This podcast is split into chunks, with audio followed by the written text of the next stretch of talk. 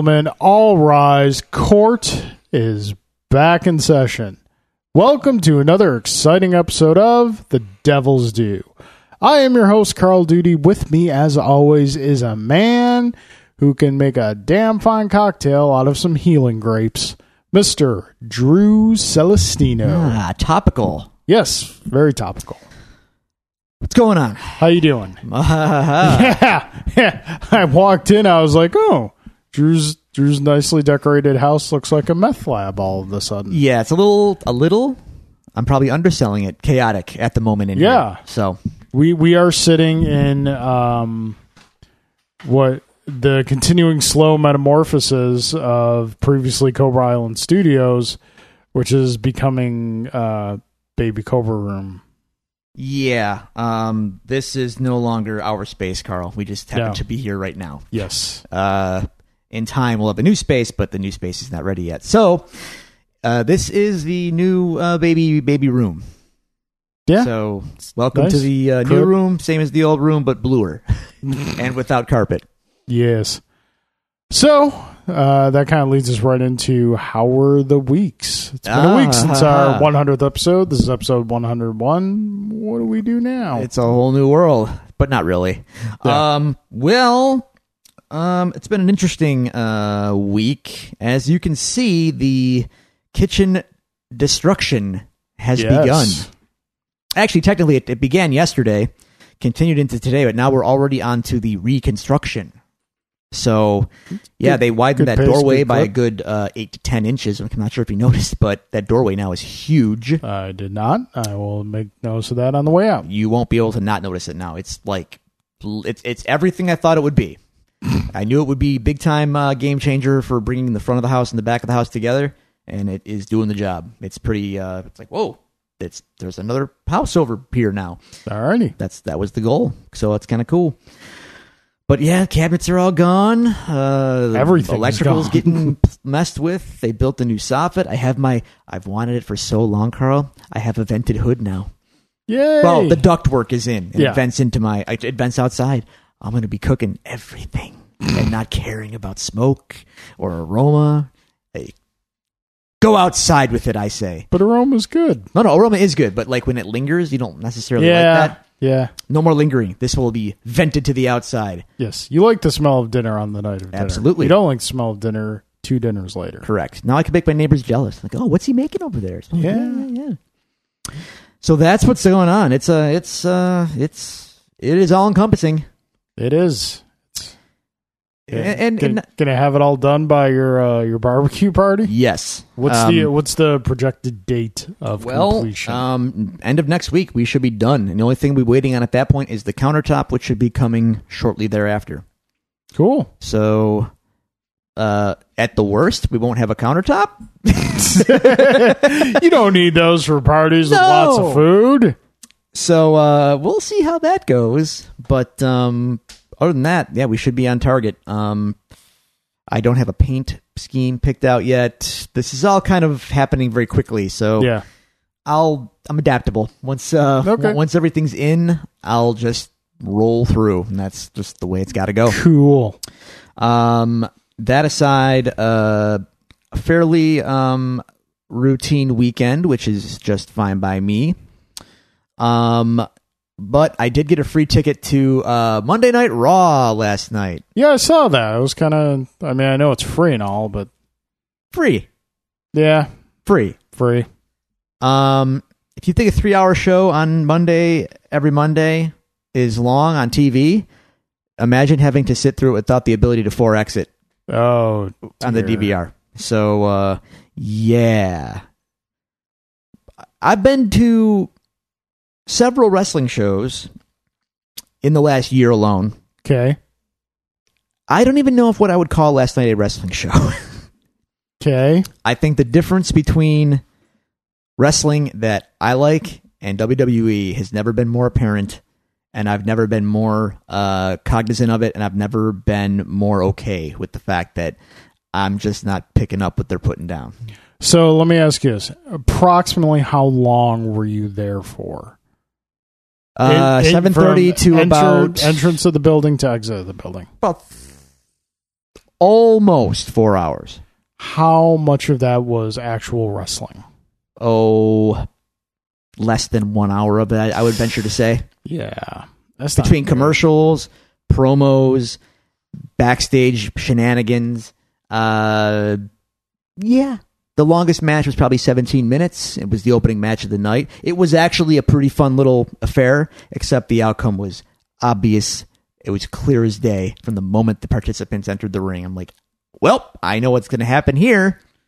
And sure enough, that's what happened. So, yeah, I'm reading this company like a book, and it's uh, I know, I know, I know, I know what they're doing, and it it stinks, frankly.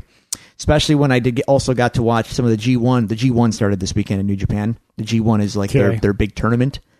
Um, two blocks of ten guys, and they all wrestle each other. And then eventually, it's a point system. The most wins gets most points, obviously. So it's like And the, the and the- World Cup, but with wrestling. Kind of.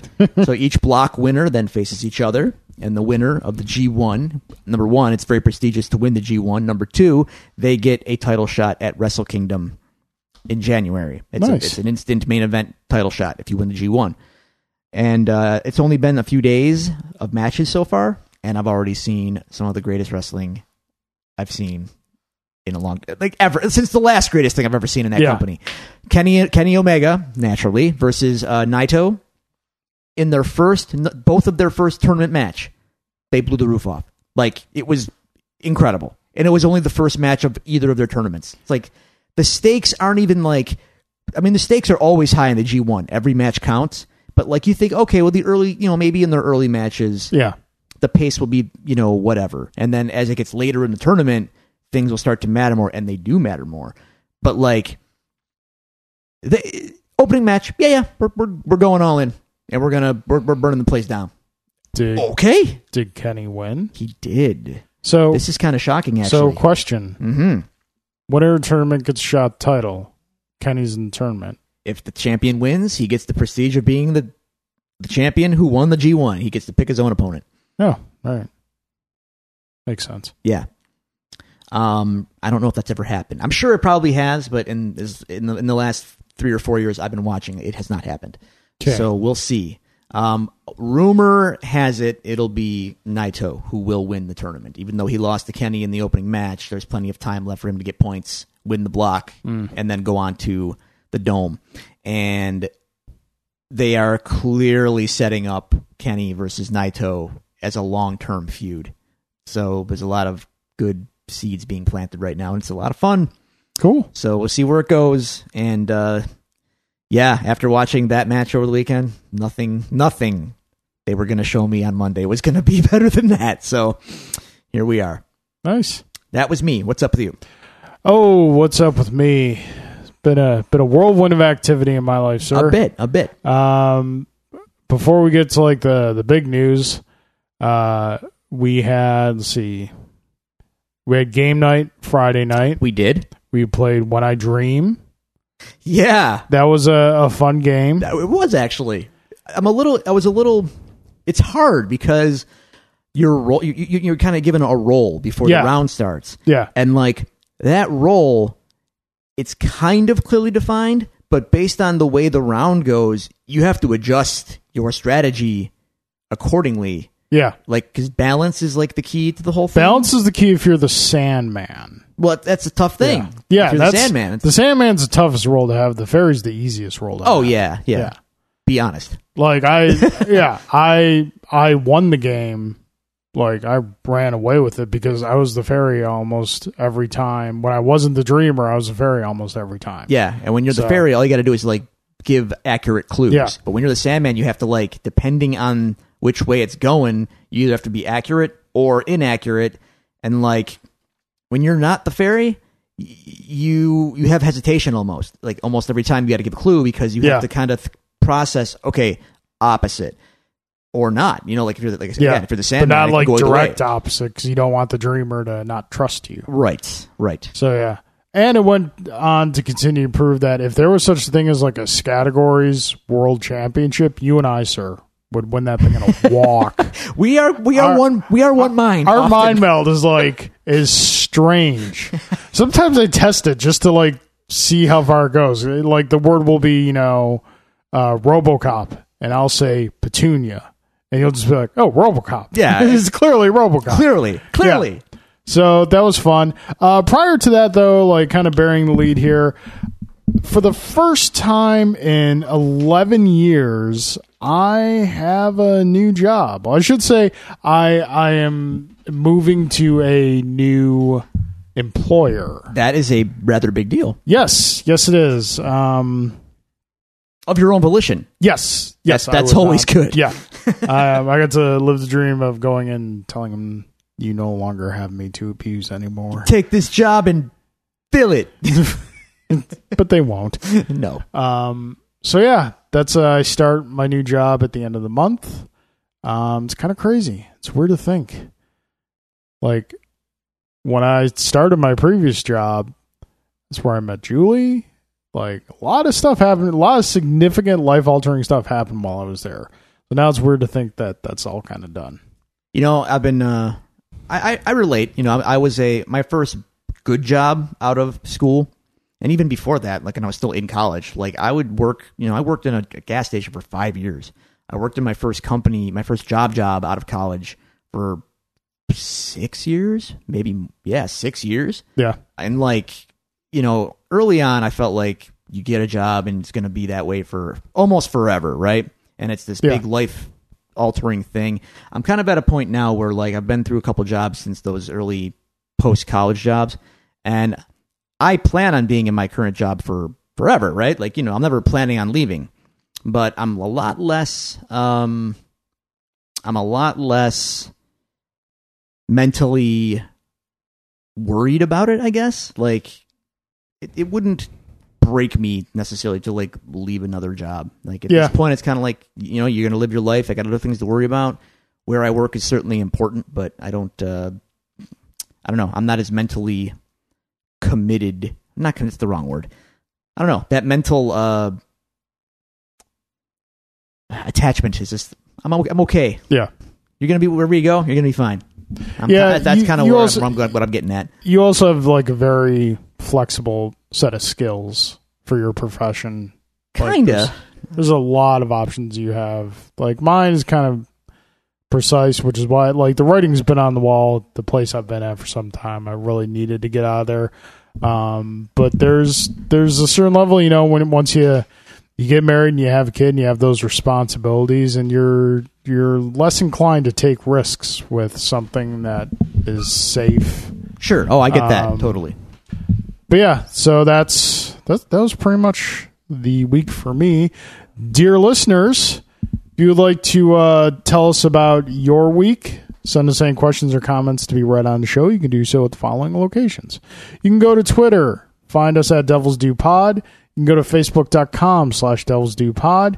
You can go email us at the devils due pod at gmail.com, or you can find all these resources available to you on our website, the devils due podcast.com. And Drew, we do have some emails, uh, but before we get to them, I just want to say thank you again to everybody who came out for the live show last week.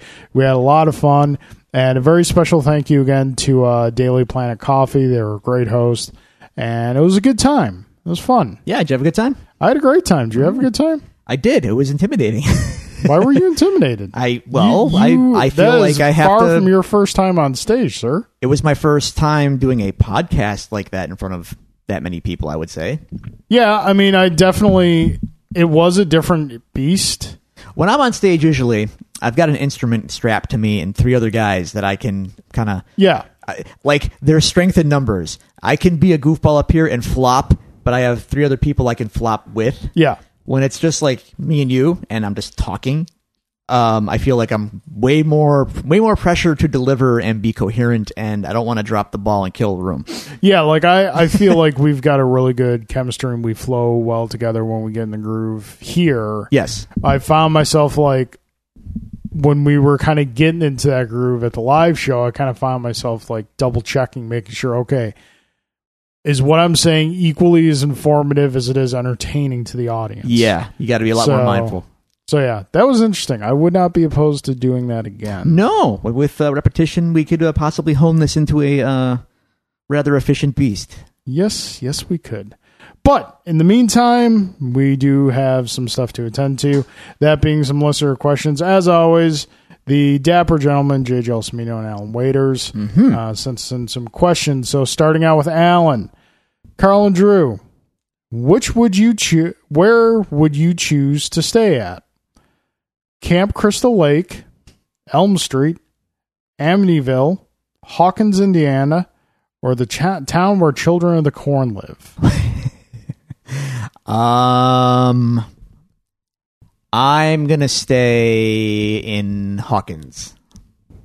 Yeah, I'm probably going to stay in Hawkins too. Number one, it's the '80s. So Yeah, I can probably, you know, I'm just going that arcade. yeah, go to the arcade, Go in there. go to the toy store, pick up a bunch of action figures. Yep. You know, Yeah. good times. The re- the other ones, hmm, hmm, Camp Crystal Risky. Lake. I don't like camping to begin with. much less with a psychopath Yeah. with a hockey mask. yeah, it's like you've got kind of your two versions of camping. You've got, you know, really roughing it with tent camping, which to me is just kind of making yourself a neatly wrapped appetizer for a bear. oh, come on. And then you've got like the cabin camping with plumbing and electricity and whatnot. And if that's going to be the case, why don't I just stay home? I've got well, those things at home. because the wilderness and campfire. And, yeah, once and again, the wilderness. I'm not the apex predator there. I don't. Sometimes get a little fresh air and take a hike, Carl. That's all I I'm got saying. plenty of fresh air when I walk out my front door. Okay, Have you seen the foliage in my yard? okay. Um, Carl, do you consider The Dark Knight the greatest superhero movie of all time, or has Avengers: Infinity War sur- supplanted it? Wow, he's very specific. um, I don't consider my, myself personally. I don't consider either of those films to be the greatest superhero movie of all time. For me, the greatest superhero movie of all time is still the original Superman, the Richard Donner Superman. Um, all the emotions that that still invokes in me to this day when I watch it are still like yes, there are times when modern superhero films will come close to those emotions, but they never equal them. Hmm. So to me, it's still the original Superman's the greatest of all time. All right. Like if I was to make a case for you know greatest of the current geek golden age, big air finger quotes on that one. We're gonna get to that in the news a little bit. Mm-hmm. Um, it would be tough between the two. It'd be really tough because Dark Knight well, that implies it has to be one of those two. Yeah, no, that's true. But I mean, if you're going to make it just those two, I probably have to give it to Dark Knight only because you don't need as much going into the Dark Knight as you do going into Avengers. Yeah. The Dark Knight stands better by itself as a standalone film than Avengers does. Uh, no argument there. But that said, I think I'm going to give the edge to Infinity War because it, it's such a payoff.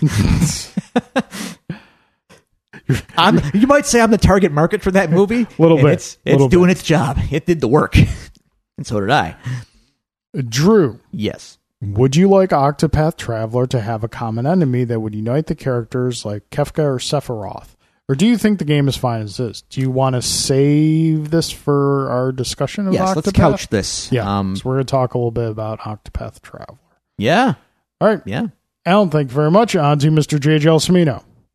Drew and Carl, in the spirit of the recent replaced replace an entire cast with the Muppets except one character. I've seen this I uh, have going not around. seen this at all. It's a Twitter and Facebook thing. It's happening. uh, what comic series would you do that with? So Like- you have to replace the entire cast of something with the With the Muppets. Muppets, but keep one human. Okay. okay. Um. oh, this is tough. Uh, what comic book series Yeah. would you do this Yeah. with? See. Uh, I got it. Okay. I'm going to do Rob Liefeld's Youngblood with the Muppets. Which character are you keeping? We'll keep. You can kind of keep Bedrock because he's kind of a Muppet in and of itself. Or sure, I'm sorry, Bad, Bad Rock. Rock. Watch out, Hanna Barbera might might be suing the show now. Thank you for that. Um, we'll keep uh, just because of the sheer audacity of it all. We're gonna keep the leader of the team Shaft because Rob Liefeld named a ginger white guy Shaft. Yep.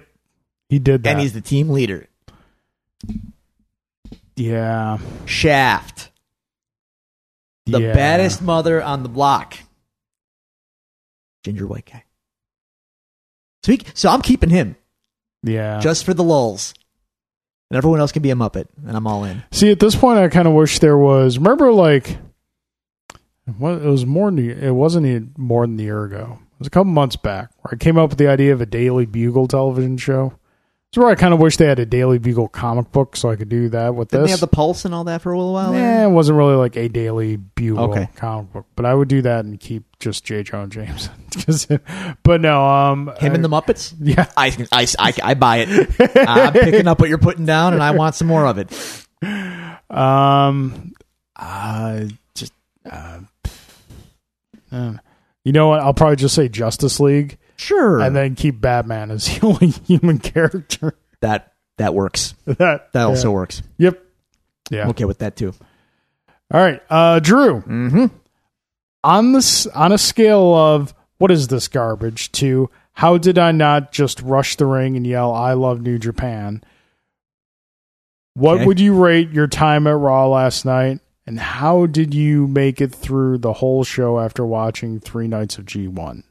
As I Yeah, as I discussed, uh, kind of. I wouldn't say I was at the extreme end of what is this garbage, but it wasn't. Um, I, I again, I didn't love it. It was it was a WWE show. That's the best way I could. It, that's that's what it was. All right. A, a WWE show certainly happened last night. that's that's what I think about it. Gotcha. Carl, today is the 31st anniversary of the theatrical release of Jaws the Revenge. if if Chief Brody did not die of a heart attack despite Ellen feeling it was the fear of another shark killing him, do you feel he would have survived to the end and how would he have defeated the shark in the Caribbean? Um, I think I mean I'm guessing they probably just couldn't get Roy Scheider. I'm guessing he was probably, you know, wiping his hands done. Yeah. But let's say in an you know alternate timeline they did get Roy Scheider, I think they probably just kill him in the beginning like they did his son. Um yeah. Yeah, that movie. It, it, It's- it, it's a movie. It's it's a movie. I do love it so. Jaws in Jamaica. That's the name of that movie. That's what you got to call I mean, that. it's got the alliteration. It works. If you're gonna make Be- Beetlejuice goes Hawaiian, you got to make Jaws goes Jamaican. I'm in. Can Jaws. we, can we Rostify Jaws by about fifteen percent? Here's a new title. Okay, Ready for it? I'm I'm all ears. Jaws making me crazy. The final brew. All right, I'm in.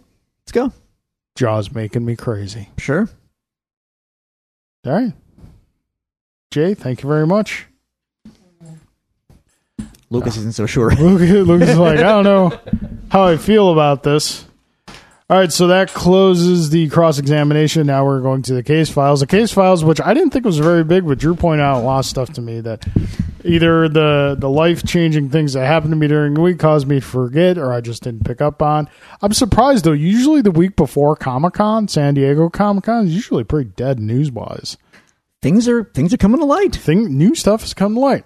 Okay, first off, the one thing I did have, um, I spoke with a friend of the show, Virginia from David Adams Card World, and she had told me that DC, in light of what happened with Batman issue 50, is offering retailers refunds of any money they spent in promotion of Batman 50 because there was I guess there were some shops that went crazy on promotion like setting up fake weddings and hiring cosplayers and doing decorations and all stuff.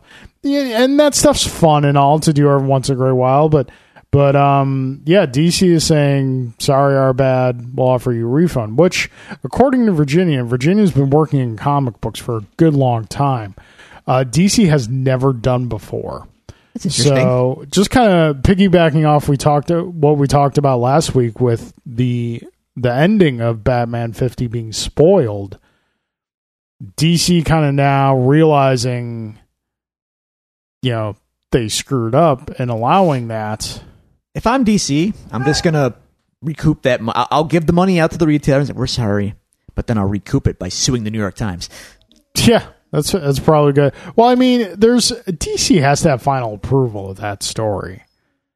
I would I would think. I mean, who dropped the ball there? Like, is that Dan DiDio who who didn't see it coming? Like, what? Come on, man! Like, do but I mean, th- th- then again, in fairness, Marvel. This has happened to Marvel a few times that I can remember. Yeah, So, I'm just throwing up my hands here. Whatever. Good on DC for for making good though. yeah, that's cool. Um, Drew, probably the most significant. Let me check the list here. Yes, uh, the mo- Lucas. How? There's like nothing in the room. How are you still messing up the mechanics of the show? Um, probably the biggest news of the week, at least the biggest show relevant news. It's it was announced that a RoboCop remake is in the works, directed by Another one. directed by Neil Blomkamp. Blom, Blomkamp. Blomkamp. What? Blomkamp. Okay, I think. Neil. I'm pretty sure that's how I've been saying it. I'm going to keep going. Okay, um, of District Nine fame, and uh, he's writing it too. And the original writers of the original RoboCop are producing it. Let me uh, clarify a little bit. So he and another screenwriter who is doing a ton of sci-fi projects right now. Uh, I can't think of the gentleman's name, but he's punching up the script. It is based basically on the original script for RoboCop 2 that the original writers uh, names I want to get them right Ed Neumeier and Frank Miller. no RoboCop you and your 2? Frank Miller Well, I thought RoboCop No, Two was no, originally no. written by Frank Miller. Originally, no. He was brought in after. Um, RoboCop was created originally by. Hang on, I'm pulling up the. Uh, You chastise me for not knowing something. You got to look it up. I didn't think you were going to lead off with this. I'm sorry, I wasn't ready. um, here, let me just pull up the, the article real quick. Go go to your Googles. I know, I know. Find your information. Okay, But- here we go. Let me pull this up. Sorry. Apologies, everybody. Neil Blomkamp to direct a new RoboCop for MGM. Uh, Justin Rhodes is the rewrite the guy writing the script. He's also doing the new Terminator movie. Um, I know we roll our eyes at that, but this is the one where James Cameron is actually back executive producing. So it might not be bad. And Linda Hamilton is back and looking that too, looking looks very cool. Sarah Connor.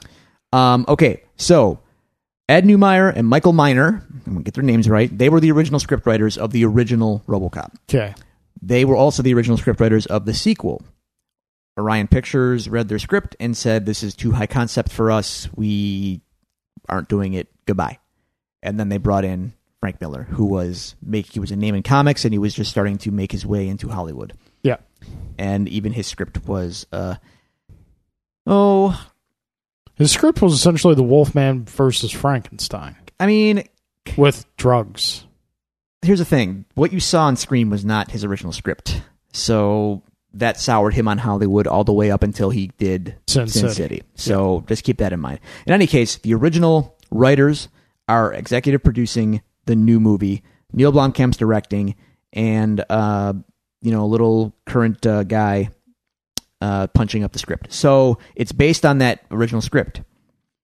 So the fact that they're ignoring entirely the movie from a few years ago Thank is God. smart. Um, and we'll see what they come up with. I, the original script for two was very weird.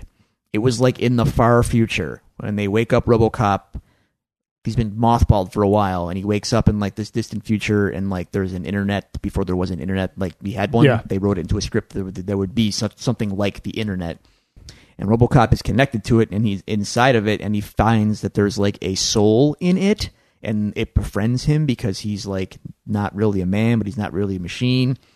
And she apparently like was once human too, and she's trapped in this network, and it's a little and it's corporate crime, and it's real weird, but it was a very uh, different movie than the first Yeah. one. So in any case, I I'm very curious to see what they are going to do with it. Uh, the director to me makes perfect sense.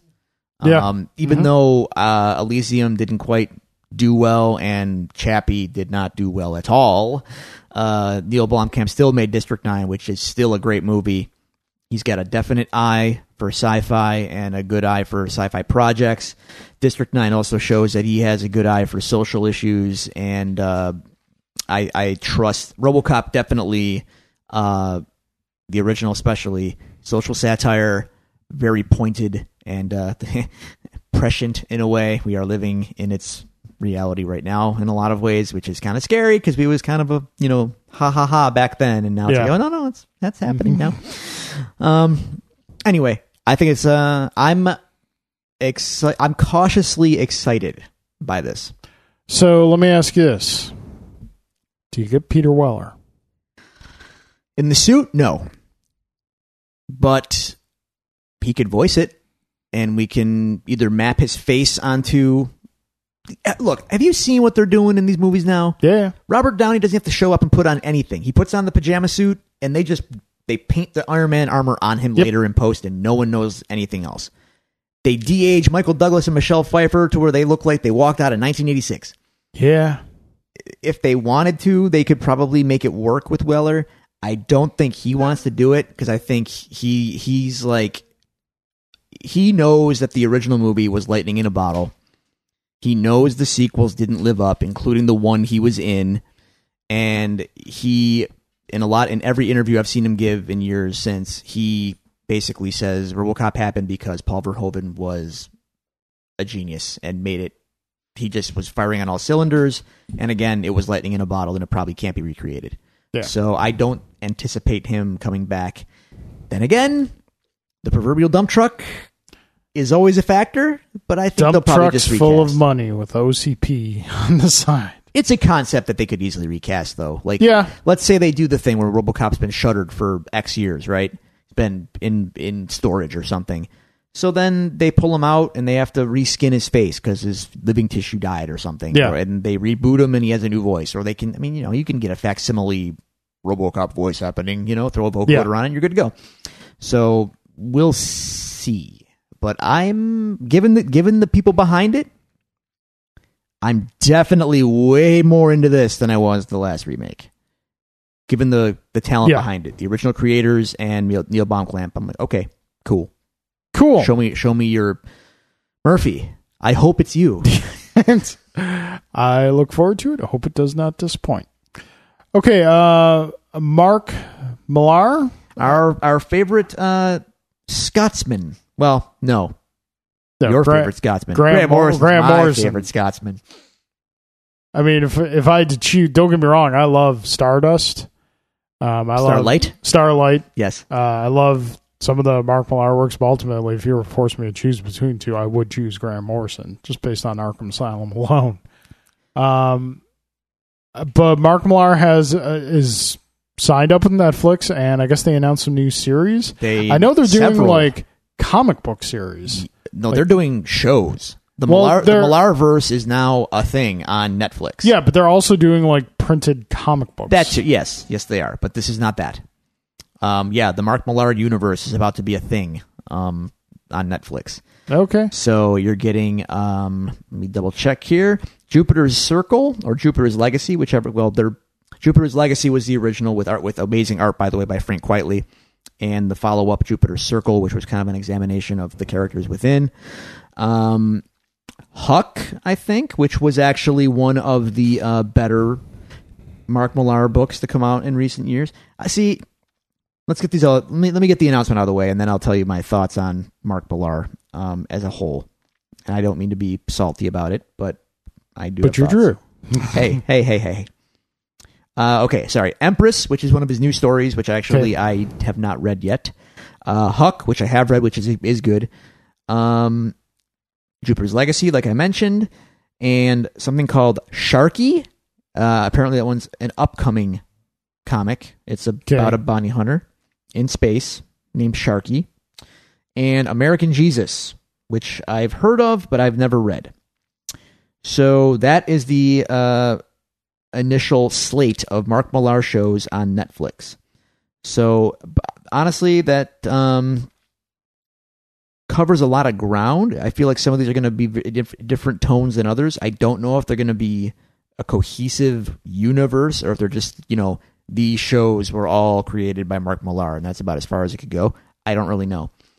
kind of surprised Superior's not on here, but I think that might be optioned at a, another studio for a Yeah. movie. Likewise, uh, um, Starlight, as we talked about, I think Yep. that's with Fox, so I think they might be doing something with it, which really is why it's not a would show. like to see a movie of that. So yeah, that's uh, exciting in a way, I guess. I don't know. I'd like Um, to see Starlight starring Ed Harris. that works. Yeah. or Sly. I could buy Sly. Yeah, especially after Guardians 2. Um, but here's the thing, Mark Millar, good. hey, Look, he's just, he's very successful, and I won't take that away from him. But I find all too often that his comics read like pitches for shows. Well, now he's got his wish. Eh, What I mean by that is, I read comics because I want to read comics, and I like the comics I read to have a little meat on the bones. And to me, I am always cognizant of the fact that Mark Millar comics seem to just be, "Hey, Hollywood, make this into something." and there's not necessarily a lot of heart, soul, or depth to it. It's just like he's he's like the ultimate elevator pitch man, except his elevator pitches are usually four, Six four to issues. six issue miniseries. Yeah. I get that. And hey, dude, Doesn't mean they can't be enjoyed. not at all. I'm not saying that, but I'm always like. it- It takes something away from me knowing that uh, I know that his ultimate goal isn't to make these comics; it's to make them into something else. And I don't know. That just kind of seems wrong to me. Like I'd Yeah. rather you just no, no. You made the comic because you wanted to make this comic, not because you wanted to make a movie and you, Yeah. this is your back door in. Whatever. Um, good for him. Okay. Good, good job, Mark Millar. See see what comes of it. Um another thing we'll see what comes of is that we it was announced uh, earlier last week that the Joker origin film, which is starring Joaquin Phoenix, officially signed, has been officially greenlit uh, by Warner Brothers. And directed by uh, the guy who did uh, The Hangover, of all things. Yes, Todd Phillips. That's correct. Yes. Yeah. Okay, so and we had a huge, huge discussion about this Friday night. Got into it a little bit, so I don't know, we got we got that all out of our systems. Ultimately what it boils down to is I I ultimately don't think this film will see the light of day, whereas you do. I think it's gone this far. I, given the budget and the stakes, it's not a big tent pole where they're going to be scared to lose money. It's they're doing it for like fifty-five million. That's that's And that's the main thing I think gives it a shot of actually happening is that it costs next to nothing, which is fine. I wouldn't mind seeing something. I wouldn't mind seeing that start a trend of, you know, low budget, high quality comic adaptations. You know, look at throwback to a movie we equally love and The Crow. sure. No, Crow's I- extremely low budget, which unfortunately, you know, led to the untimely death of Brandon Lee. But um, uh, they don't all need to be these multi-million dollar budget no, no, no, no. I in, things to be good. in spirit, I agree with it, but it's the it's what they're doing that I disagree with. Yeah, I'm not. I think as a strategy for DC, honestly, at this point, let's be really frank here, this is probably a good way to go. Instead of trying to copy Marvel verbatim and make the universe without any look, sorry, you, you, you did it wrong and now you're off to a bad start and you're playing from behind and maybe it's just best to go like, you know what, let's not play that game. Let's do this other thing. We have a lot of properties, we got a lot of heroes, we got a lot of characters. Let's pick let's pick some small budgets, good talent. Let's get good people behind them. yeah, They don't have to link together. We're not going to worry about that. Let's just tell some good stories with these characters and give people what they want to see. Good strategy. Why do we have to do the Joker? And why Yeah. do we have to do the Joker, I'm air quoting, origin story? it's I don't, that should not be a definitive thing that they should do. yeah. Period. No, unless you do what I said they did. Which remember my pitch for the Joker movie? The whole thing's kind of like the Hannibal Lecter interview from Silence of the Lambs. Mm. Joker tells a different story each time, and the story shown in a vignette with a different actor playing the Joker, and it's a different origin each time. See, that would work like as a web series, but as a movie, I think Hollywood would be like, that's, you're, that's way too risky for yeah, Hollywood. Yeah, no, it's it's too good for Hollywood. Yes, probably. Um, probably. but uh, The yeah, American audience is it's- not going to buy that. There are very few ways I think you can do a Joker movie and make it work because I think like listening to Fat Man on Batman, I think Marc Bernardin really hit the the nail on the head. Is that Joker is a force of nature. Joker is the storm that you throw your characters into. Sure. You make a movie about the characters. You don't make a movie about the storm because ultimately the storm by itself is boring. So, uh, whereas there's a lot of talent behind this, and ultimately I, I don't think it's going to see the light of day.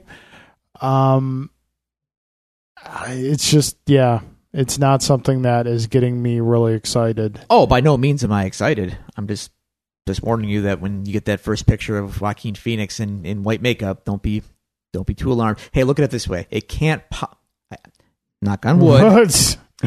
he can't possibly look worse than Jared Leto. Drew, if DC Films have taught us anything, it's that it can always be worse. You're absolutely right.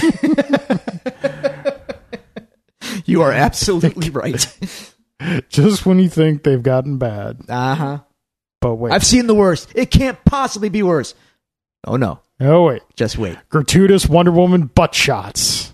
Thanks, Zack Snyder. Hey, Zack Snyder's going to be at Comic Con. Hey, What do you make? I, I what don't you, care. What are you making of that? You, you I- think there's something to that?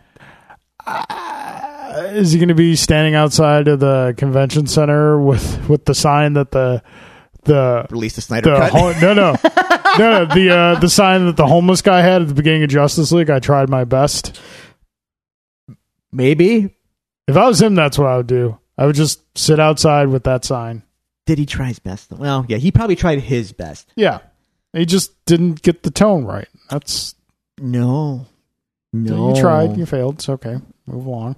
All right, so switching from something that DC does incredibly bad to something DC does incredibly good, Hmm? which is television.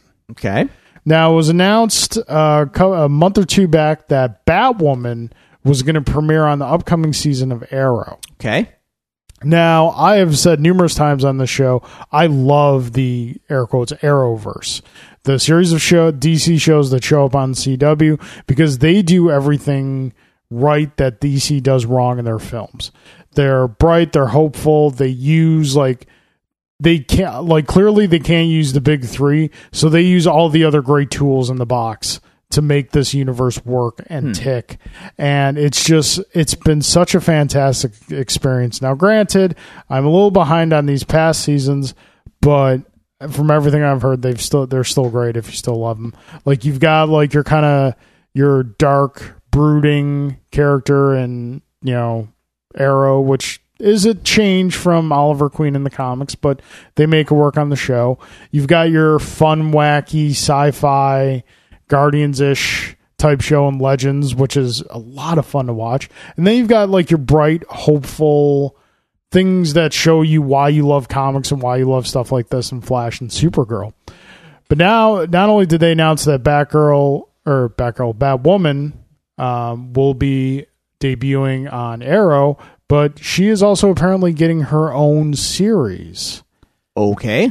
This is really interesting considering that traditionally, for the most part, they did bring Superman in. They did a decent job with Superman. Um, but traditionally, the big three have been off limits. They've dropped hints of them here and there on the shows, especially with Batman. Um, but this is going to be the first time that a major Bat family character is making an appearance. Not only that, is this going to be like, are they going to go full bore into the character? Is she going to be gay on the show as she is in the comics? My gut says no, but, But it's CW, It is. CW. I They mean, they they sell to a younger audience, and a younger audience is don't. much more accepting of that. sure, sure, sure. I mean, they should just, Yeah, but then again, just you know, Hollywood and whatnot. Who knows? Um. So yeah, I, I think it's a huge. Um, I'm not super into the character or the, or the you know I'm not super familiar. I know the visuals, Yeah. the, the artwork is very striking, and you know I've seen it a million times. But I'm impressed slash surprised only because, like you said, they don't let the TV shows do much of anything with the big, big, big toys. yeah. Like they But- don't let Traditionally, Batman has been hundred percent off limits. yeah, even on Gotham, which is a air quotes Batman show, they're not allowed to reference the Joker like at all. Yeah, they, they- can't say the name. They yeah, can't they say, put and- the character in the show, but they can't say the name. yeah, like that I don't watch the show, but like I know that I guess from what I hear, like the Jerome character, I don't watch it. I don't. It's t- it's. I watched two. he's basically the. Joker, but they can't call him that, and he can't have what He can't have the red lips, and he can't Yep. have green hair. Like they won't do it. Period. Yep. It's like He's walking around in the purple trench coat and the the classic like purple. Uh, Fedora. Yeah. Wow. Not not not the Joker though. Not no, not the Joker. Not the Joker. So yeah, if she's going to be operating in Gotham, like, uh, you know, That- eh, or whatever. I don't know where she operates out of in the comic, but I mean, Batwoman. It's pretty. Look, doesn't take a doesn't take much to figure out. Like, I wonder who she's based on. Who, Yeah. who inspired her to pick up pick up a costume? I don't know. Yep. So Okay, we'll see how that goes. that's uh that's pretty interesting. Which kind of leads us. You think we planned this stuff? Um, leads us to our next story, which this uh, the past couple weeks marks the 10 year anniversary of what we would consider to be the golden age of geek. Because 10 years ago this summer, we saw the release of Iron Man and The Dark Knight, which changed everything. Definitely the, the the summer that changed things. Yeah. I don't think we knew at As, the time as, just how as the much. Joker said, you've changed things. Yeah, I don't think we realized at that time how much it was going to change. But, Yeah. oh, it changed. Oh, it it kicked off this just almost bizarre world. If you grew up reading comic books and and liking you know stuff that was originally that was traditionally considered to be like geek or nerdy or things like that, you know you you kept those things under wraps. You kept them hidden in the shadows, and you were lucky if you found others of your ilk to you know commiserate with and go to these things with. But after that, it became acceptable. It became mainstream. It like it was, you know, the geek inherited the earth. Yes, and it's it's what's even weirder with hindsight is uh the two movies like they're like diametrically opposed to each other in a way. Yeah. And what I mean by that is like one of them is one of them would go on to set the blueprint and lay the foundation for the gigantic cinematic universe trend big movies interconnected that's the world we live in now and everyone want, every, everyone wants it Yeah. that was Iron Man. The opposite side is the more isolated, uh, single serving, deep, serious movie that That pulled it off the serious tone off and the dark tone off right. right, right, like, and they both made a a, a boatload. And I think Dark Knight made a lot more than Iron Man did, but Well, I yeah, think in the because- long run, uh, I think Disney still uh, got, Yeah. their, got their feet up on the desk with a cigar over that how Yeah. that all worked out. So it's it is interesting that those those two movies came out at this in the same summer, and like you know, because Dark Knight obviously is still revered. Yeah, But it's like still the- like but a the- fantastic Yeah, film. I mean it's the a whole it's a the whole watershed movie in a way. Nolan. I mean, the Nolan trilogy, Batman Begins, Dark Knight, both incredible. Dark Knight Rises has its flaws. Oh, that's Um, understating it. Um, to me, it's memorable for all the wrong reasons, but that, that's neither here nor there. Dark Knight itself, though, is a great movie. Um, although I think I think I think I've said on this show I've watched it recently and it doesn't quite hold up as well as you think it does. The Joker's fantastic, though, obviously, but it made a lot of money and it's still held up as like this great, great thing. yeah, And it, you know, it is in fairness, but um, it's it's the opposite of a Marvel movie, especially especially Yeah. the Marvel movies that we would see that, that it's it's so much different than the Marvel movies that that Iron Man laid the groundwork for, and now everything yeah, is kind of and that. not in a bad way either. no no no It's like the, it's like Iron Man, Dark Knight are two sides of the same coin. More or less. They're just they're so diametrically opposed, but they both work in what they're doing. Absolutely. Um, and it's, you know, it's funny. We were joking about before the show started how it's been 10 years and we've kind of come around to this point uh, once again. you know, to quote the Joker from Dark Knight, these people they'll eat themselves. and you know, we've gone from this fantastic time of geek golden age where we were seeing things we never thought we'd see, and you know, getting excited over these things to now it's like we've got directors and, and talent refusing to be involved in these projects because they don't want to deal with the fan backlash.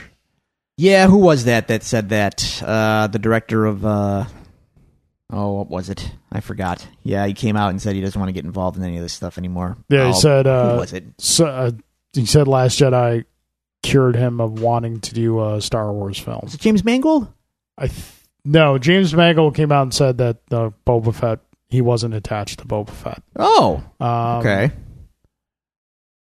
Yeah, I can't. I can't. And the I know. I article saw, I saw that story though. the article was like so like early last week, so I'm not gonna go try and find it. But yeah, like you know, Well- fans, you want, you want, you want, and for a long time we've been given, and now you're you're kind of getting a little too comfortable with. it's it's almost like it's it's the bad side effect of success in a way. Yeah. like you know, especially in the age we live in now, with everyone's interconnected, and this is a much bigger issue than just movies. Believe me, this is like society and life and real life things happening right now.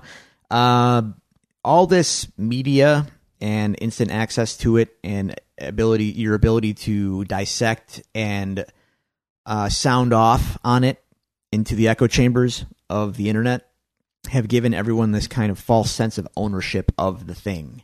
Yeah, And when they don't get the exact thing they want from the thing they love, they lash out at the thing and it becomes this big mess.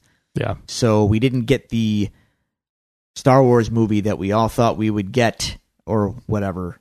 We didn't get the idealized Luke Skywalker shooting lightning out of his hands, descending from the heavens, and striking down the entire First Order with his laser sword in one foul swoop because he's just that much of a sweet ass Jedi. He's so badass. what the language, nerdy voice.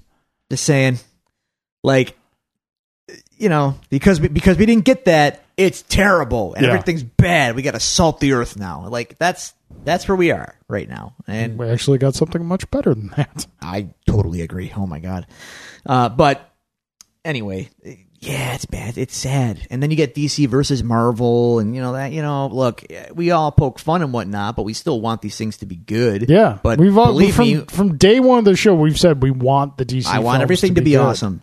I'm sad that it's not. I'll poke fun that it's not. But Yeah. I still want it to be good.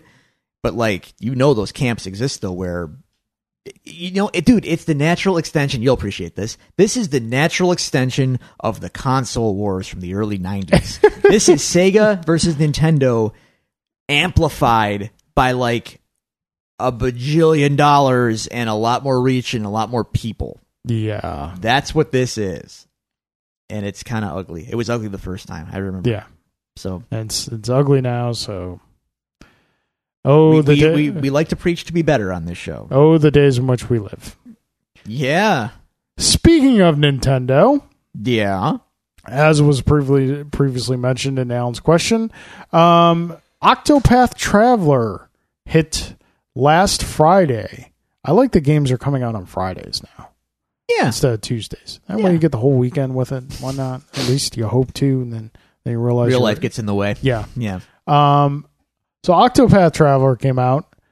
Uh, the Square traditional Japanese RPG game, which More or less. first convinced me to buy Switch when I saw it. Ah. Yeah, this was the game that got me to go all in on Switch. It was an unexpected surprise when they announced it. Yeah. Um, so not so much a full blown review because we both have jobs and lives and have to do things other than play video games all day long. Yeah. Not knocking you if that's your job. If you, you know, manage to achieve that level in life, good on you. Yeah. Um, but like we don't from this past Friday to now, we don't have time to dump forty hours into a video game. If only. If only. Uh, I've only gotten like an hour and a half with it so far. I'm about eight hours in. Okay. And so I'm kind of at the point of the game now where if I had the chance to dump 40 hours of my life in the game, I might just do that because Mm. it's really starting to hum. Okay. Um, I'm confused by a lot of the complaints that I saw about this game Okay. of like the characters not interacting because your party is entirely made up of the characters. Right. Like you kind of you kind of start all their stories, and then as you progress throughout the game, you address different aspects of different characters' stories. Okay. Uh, the gameplay is fantastic. Yep. It's traditional Turn based. turn based Japanese RPG, dungeon exploring, um, uh, exploring the world, not having a definitive arrow pointing you where to go. hmm Um, visually, the game is stunning. Oh, I love it. It looks. it is looks absolutely stunning. It's 16 bit plus graphics rendered in 3D. Yeah, like the It's char- like you know what it looks like. It looks like a 16 bit pop up book. Yeah, kind of like that. Like the, the characters are flat sprites, but the but the world is like a 3D pop up. Yeah, it's got a pop up book aesthetic, Yeah. kind of like a diorama aesthetic, and it's brilliant. It and it looks awesome. it works so beautifully. The music is fantastic. Music is it's, great so far. Square, like that's probably the one thing they still do good from their heyday is, is music. That's all. No, the the only thing so far that that I bump up against in the game is the voice acting. okay. Not because it's bad. The voice acting is good. It's just in the presentation, it feels very out of place. Mm. Yeah, I mean, I guess if you're going for a 16-bit look, that voice acting might be a little jarring. I don't mind it so much because I can just hit the A button and they'll stop speaking and I can just read. Yeah. So some games don't give you that option. Sometimes you have to sit through all the dialogue, and Yep. that I don't like that. Um, so based on Alan's question, I think that's where the complaints are coming in. So it's eight separate characters, eight separate stories essentially, Yeah. and there's nothing to really unify them. Is that? They just all happen to band together for the purpose of helping each other out.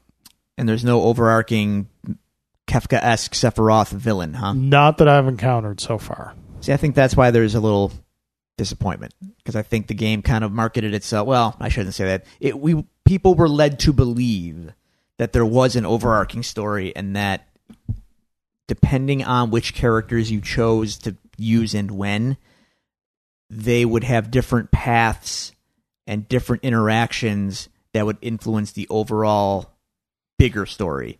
And it sounds like that's not the case. It's just kind of eight eight stories and you just play through the eight stories. Yeah. Fine. Sure.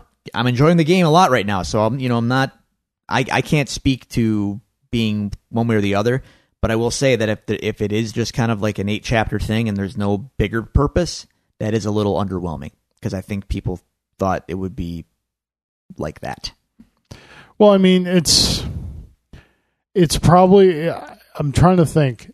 It's the first traditional Japanese RPG. It's retro graphics to be released on a console Mm. in a very long time. Mm-hmm.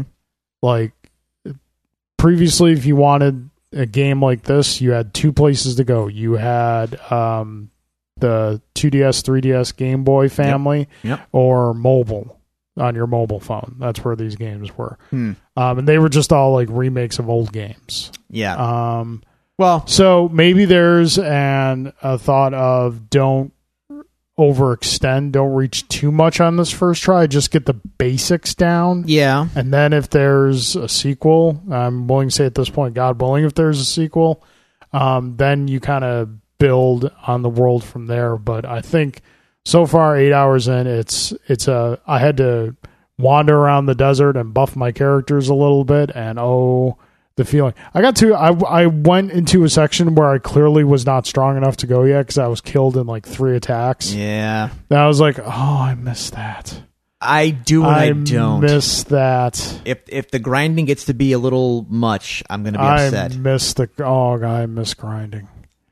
I miss grinding, What I will say about uh, and it's nice. Like and that's the one thing that a lot of the Final Fantasy role playing games have always had a problem with is you get too strong too quick, and then there's Hmm. no challenge in the game. oh, I find So I'm, I'm hoping this one doesn't have that. I didn't. I definitely didn't feel that way in, in Final Fantasy two or four, whichever you want to call it. Um, maybe a bit in three or six.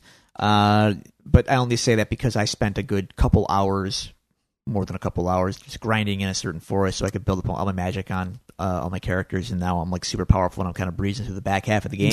but it's fine. I chose to do What are you- that early. What are you throwing down the quad nines without you know any type of? it was totally my choice. I don't know why I did it. I just felt like you know what, I this is I'm I'm making a good good clip here with experience. I'm just gonna keep doing it anyway. Um, was my decision. If, I, if the game mandates that I grind, that's when I get a little like, "Ugh, okay, I guess I got to grind. What I do like Well- about Octopath so far, though, is that at least the combat is very quick. yes. Um, and there's not a, there's obviously like no loading time or anything, so you Yeah. know you can you can you can grind at a fair pace. To be honest, like it's it's not like uh, the old days where things might have been a little slower and um yeah it it's it it moves fast turns go quick they're basically as fast as you can pull off attacks the things just keep going yeah. So The yeah. nice thing about new areas is like when you're going into it, it gives it like a danger level.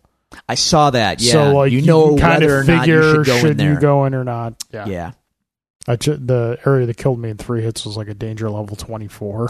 saw And that most of my areas are on like a danger level 7. yeah yeah So I, I saw that uh, a couple branching paths on my, on my my quest and i was like you know what i'm not even gonna we're, in there. we're gonna we're gonna revisit. We're Yeah. just throw down a little marker there and like can you do that by the way can you put markers on the map not that I know. of. Oh, every RPG should have that. In my opinion, they should have like a notes section in the game. in the game. But I digress. Yeah, no, it's a cool game. I'm liking it so far. I hope it lives up to all the hype and all the hope that we put into it because it was definitely one that I've been looking forward to for a while. Um, it's scratching that itch in the best way, and I know because I'm playing Final Fantasy three or six right now as well. So Yeah. it's like, oh yeah, this is this is all this is all bringing it at home here for Yeah. me. And the game has apparently sold very well. That's the word. I guess it's like out. There Like, are sold shortages. out. Shortages. Yeah.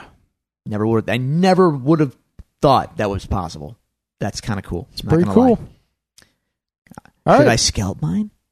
No. Oh, no, you shouldn't. Okay. All right, so that brings the case files to a close. Uh, we will be going back to Miss Jessica Jones next week, Probably. uh, prob- pro- pro- probably. Um, but for right now. now, um, as we said last week, diverted. we do. Well, it's summertime. A lot of stuff comes up in the summer. I'll say. Um, as we mentioned last week on the show, because it was a live audience, we didn't do our full spoiler review of Ant Man and Wasp, which we are actually going to do now. So if you have not seen Ant Man and the Wasp yet, warning: this review will contain spoilers. Yeah. You've been Also- warned. Spoilers starting now. Spoilers. Go see it. It's not. Yeah, Go. go see it. It's great. So we went uh, opening weekend Friday night, and were very, very pleasantly entertained. Dude, say. I, you know, like the first one, we were all kind of like, I wonder if it's going to be any good. Like, you know what I mean? Ant Man, right? Yeah. Like, yeah, everyone shrugs. Turns out, yeah, it was, It was good. great. It was great. So I'm not that surprised that the sequel is also great, but it still feels like, even though we know that the first one was great, it still feels like the little sleeper, the little sleeper movie in the Marvel Cinematic Universe, doesn't Yeah. it? Like it, it you don't yeah, really like think of, that it's going to be of the two, you would think that Guardians would be that, and Guardians now just kind of has that, you know, okay, whatever, yeah, you, whatever you give us, we're gonna, we're gonna, we're gonna be all in for. Sure. Whereas Ant Man still kind of has a little bit of trepidation to going into. It's like, is this the one where they dropped the ball on? no, no, it's no, not, not at all. not even close. So, where to start? It takes place before Infinity War. That was the big question going Roughly before. into the film. Spoilers. Yeah. roughly before. Um, roughly. Yeah. So it's it's more or less it feels more like an epilogue to Captain America Civil War. Kind of. I think it feels like a natural extension of the first movie. To be honest with you, uh, I like that it is completely. Let me check that. Yeah, okay, completely centered, not on anything big or grand. No pun intended. Yeah. Uh, big, grand, um, world uh, devouring thing. This is all centered on. There's no ring of energy in the sky. No, no. It's all centered on on our core characters and like their immediate families. It's it Yeah. not to pull a, a, a cliche line. It's about family.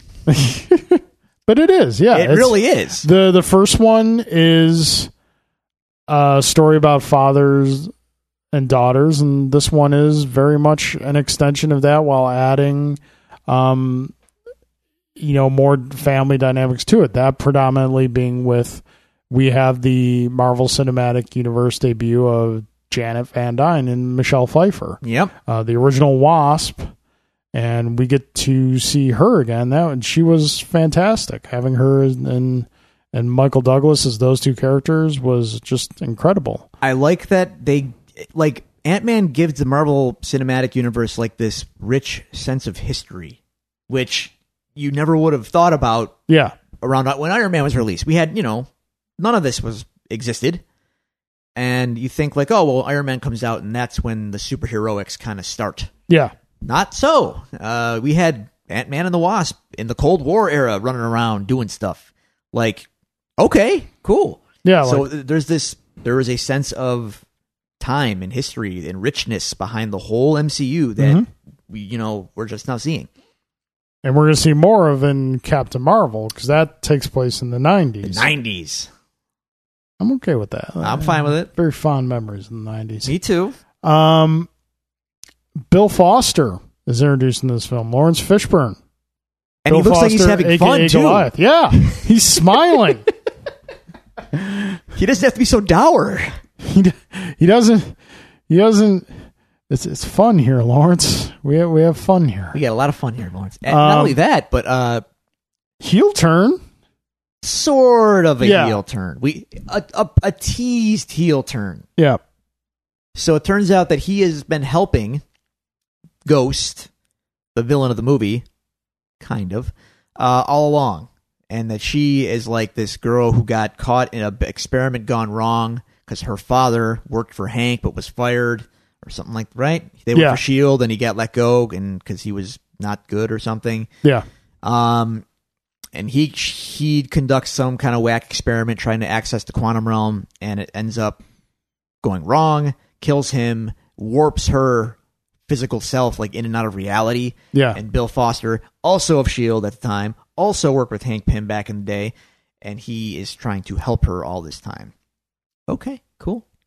Her backstory, by the way, is like, whoa, that's dark. Like, Yeah, because she like That's a this happens to her as a child, yeah, and we're- then Shield essentially adopts her yeah, and turns her into an assassin. Yeah. It's a little heavy, man. It's kind of crazy for dang Shield. It's a it's a kid, Right. not, not a weapon. I mean, you know, you, you, you always get the impression that Nick Fury had some shady things going on, but Yeah. like, whoa, okay, we have child soldiers going, superpowered ones at that. All right, Yeah. It's not weird. So, yeah, she has a great tragic backstory, and, um, you know, yes, she's the villain, but, you know, um, she's not really the driving force of the conflict of the movie, really, though. Even though Yeah, she is the it's- antagonist. It's essentially a, a rescue mission Yeah. film, and that's to rescue Janet from the microverse and kind of like I don't The want quantum s- the quantum. We realm. can't call it the microverse. Micronauts are not in this movie. Carl. Yeah. Um, it's kind of there's kind of almost like a heist as heist aspect to the film. It gets heisty. yeah, and uh, Walter Walton Goggins. Walter Walter Goggins. Walton I, I will Goggins. I will never never shy away from a film because of that man. He's, He's uh I you know it's weird because I kept waiting for uh for Danny McBride to show up too. oh, make that. To be honest, how hasn't that happened yet? How, Can we get Danny McBride in one of these movies? oh, Danny McBride is Jameson. You just blew my mind. Yes, I think I might have. yes. I knew I definitely just blew Lucas's mind. Kevin Feige, we know you listen to this show. we know you. do, Yeah, Make that happen. please make that happen. it, it that works way better than I ever would have imagined. And I didn't think about it until you just said it. and now I want it. Yes. yes. Wow. Sorry, JK. You've been replaced in my mind. anyway, Uh, yeah. um, yeah, Walton Goggins is great. He plays like this kind. He, so he he wants to steal the the, the, the Pym sizing tech as well for his Yeah. own purposes. Mhm. he's working for someone else, and we don't we never find out who it is. No, So I wonder if they're going to pay that off later. who knows? I think it's a little small to be paid off in Avengers Four. Well, see, Yeah, okay. see what I did there. Um, but yeah, possibly. Hopefully, there's an Ant Man three. But let's be honest, this movie is called the Ant Man and the Wasp. This is the Wasp's movie. it's more or less the Wasp It's movie. it's. Oh man, Evangeline Lilly. This is her coming out party film She, wise. she's a, she is she's in. She's a star now. she is freaking amazing in this. They do the character so much justice. She's Totally. the most fun character to watch. Uh, She gets some great fight scenes. Um, man, I'll tell you one thing: this movie, that these Ant Man movies do, like all the Marvel, all the Marvel movies do a great job of like showcasing their characters' uh, abilities in cool ways and in fights and stuff. But I think Ant Man might do it better than all of them. yeah, The size changing and the way they, they interact with objects and, and villains and they shrink and they grow and it all happens so fast Yep. and so intuitively. It's it's awesome. It's like brilliantly awesome. And you don't even like stop and appreciate it until you just think about like, wait a minute. Someone had to sit down with pen to paper and plot out that Yeah. scene of them growing and shrinking and like now they now they can make objects grow and shrink as well. So we get some awesome chase scenes with toy cars that turn into big cars and like Yeah. what what what this is this oh man. the um I was gonna say? that yeah, the Matchbox case with the different vehicles Yes. is is really awesome. The Um, lab the la- yeah, you can the just whole pick building. up like a lunchbox. Like when when you think about it, Oh, it you makes like no sense. it falls apart when you think about it. But you know, don't this Don't think about it. This isn't that movie. This No. is the movie that's gonna make you think about stuff. Just enjoy it because it's look. I, I know it's simple. It's a sight gag, but Yeah. it works Yeah, and it's entertaining. yeah. and Just um, ah, there's something I was gonna say I can can remember, but um, yeah, the the se- the incorporation of the abilities, the shrinking and the growing into like their fighting styles into the action scene is just flawless. Totally. And you know how we criticized Thor Ragnarok for not having a lot of heart? This This has film- heart. This has all the heart. Like every scene with Cassie and Scott Oh, is like heart. yeah.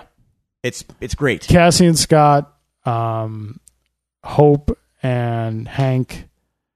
Uh, Tension there, but Yeah, there's right- tension, rightfully, but, rightfully so. But there's still heart. Yeah. And then, Um, you know, when Michelle Pfeiffer does show up, we get the reunion of mom and daughter. It's you know, Yeah. this movie's this movie is lives and dies by its relationships. Yeah. And even in that extends to the extended family in the movie. That being Can we talk about Lewis now? we can absolutely talk about Lewis oh now. man, does I, I want to ask you something? Does Lewis win this movie? Um. Yeah, kind of. Does Lewis win the movie? Does Michael Pena win this movie? As good as Evangeline Lilly is in this, Yeah, Lewis is pretty awesome. he gets all the great dude. He, I don't know if it's written that way or if his performance just works that well, but like all the praise unto Michael Pena for making it awesome. just fantastic. Because everybody wants the same thing. Beginning of Avengers four, complete recap by by Michael Pena. of Yes, starting from Iron Man, going all the way through. Kevin, know you're still listening. Uh, I I would not complain at all. Make it happen. Please. The truth serum gag and like and they pay it all off too. Like it, it Yes, comes up later at the it end of the really movie. is truth serum. Oh my god, he's so great, and like and, you know, and he's got his little crew, and they're Yep. they're hapless goofs too. But it's it's great. It's great. It's just fun. It's a super fun movie. Yeah. So that mid credit scene. Yeah. Well, hang on. Before we even get to the mid credit scene, I'm going to skip all the way to the end of the post credit scene. Spoilers. You saw it in the trailer, so Yeah. don't be disappointed. Cap warned you about that, and you know expectations. not only and- saw it in trailer, you also saw it in the movie too a couple Yeah. times. Cap warned us about uh, uh, expectations and and Although the um, patience. the color bars with the emergency warning system on television was kind Yeah. of a nice touch. Clearly, kind of like clearly. touch. So so yeah, post snap. It's all post snap. Yeah. and the world is in a bad way Yes. as we can as as it is implied by the the color bars and the TVs and things are going wrong. Yeah, and which brings us to the mid back to the mid credit scene. So they are going into the quantum realm right? to harness energy. quantum particles Hang on. energy. you know what? I'm gonna I'm gonna I'm gonna pause for one second on the on the mid credit scene. Okay. In the quantum realm, they have that energy. Jan's been there for like 30 years. She's been exposed to it for all that time. She comes out changed, right? Yes. She has like some kind of healing power now. Okay, fair enough. Knowing what we know I've seen some articles on this. about the acquisition of Fox and whatnot, Yeah. I personally thought it was very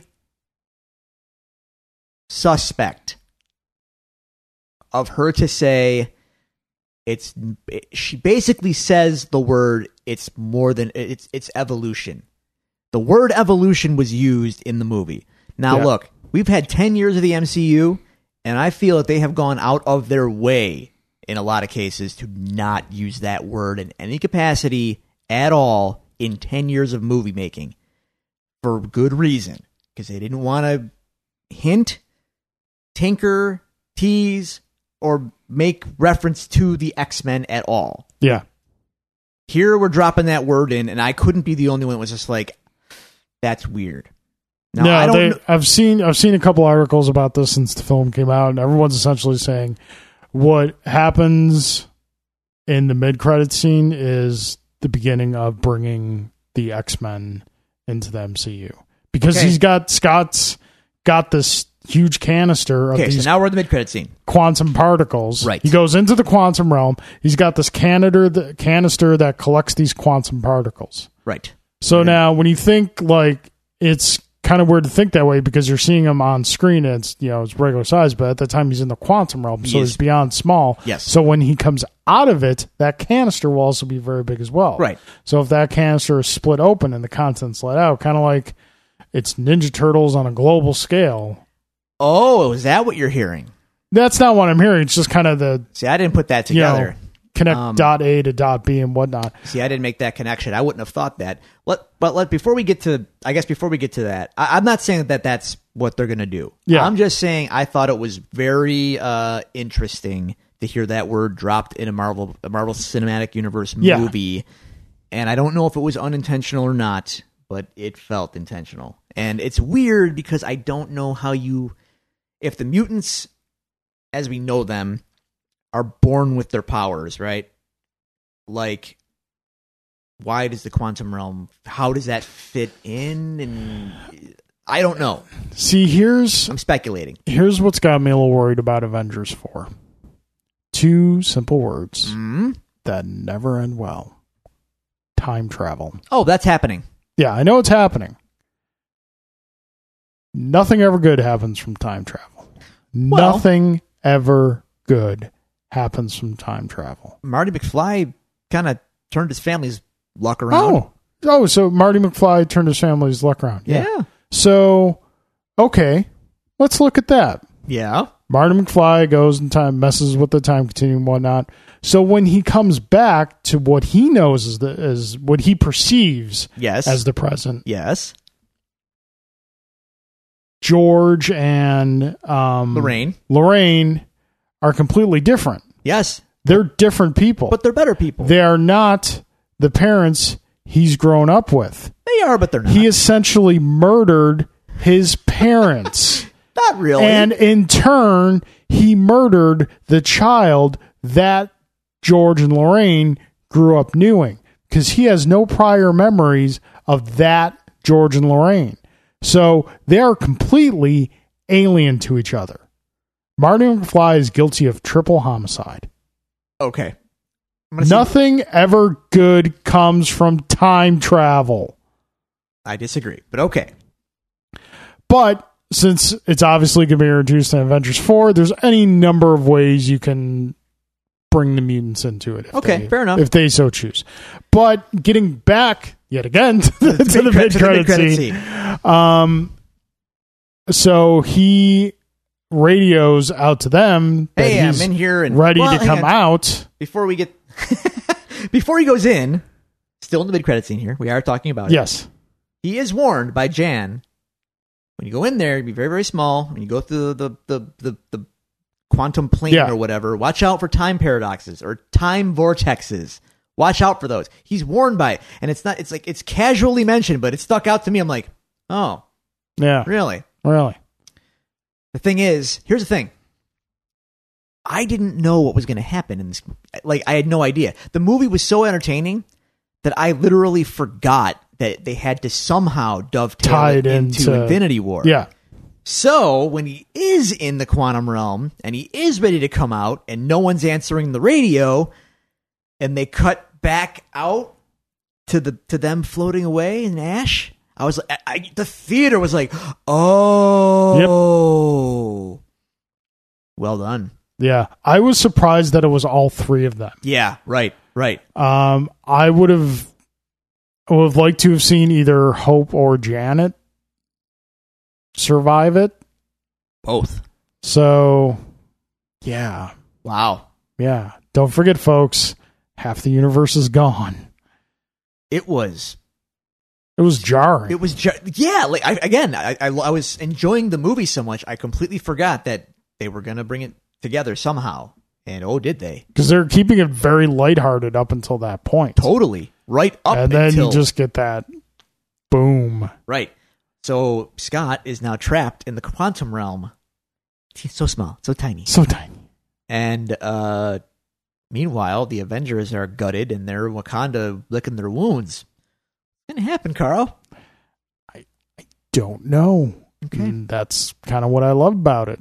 All right. you know, because you know us growing up having read the Infinity Gauntlet comic, we know how that ends, and it all predicates on the existence of Adam Warlock.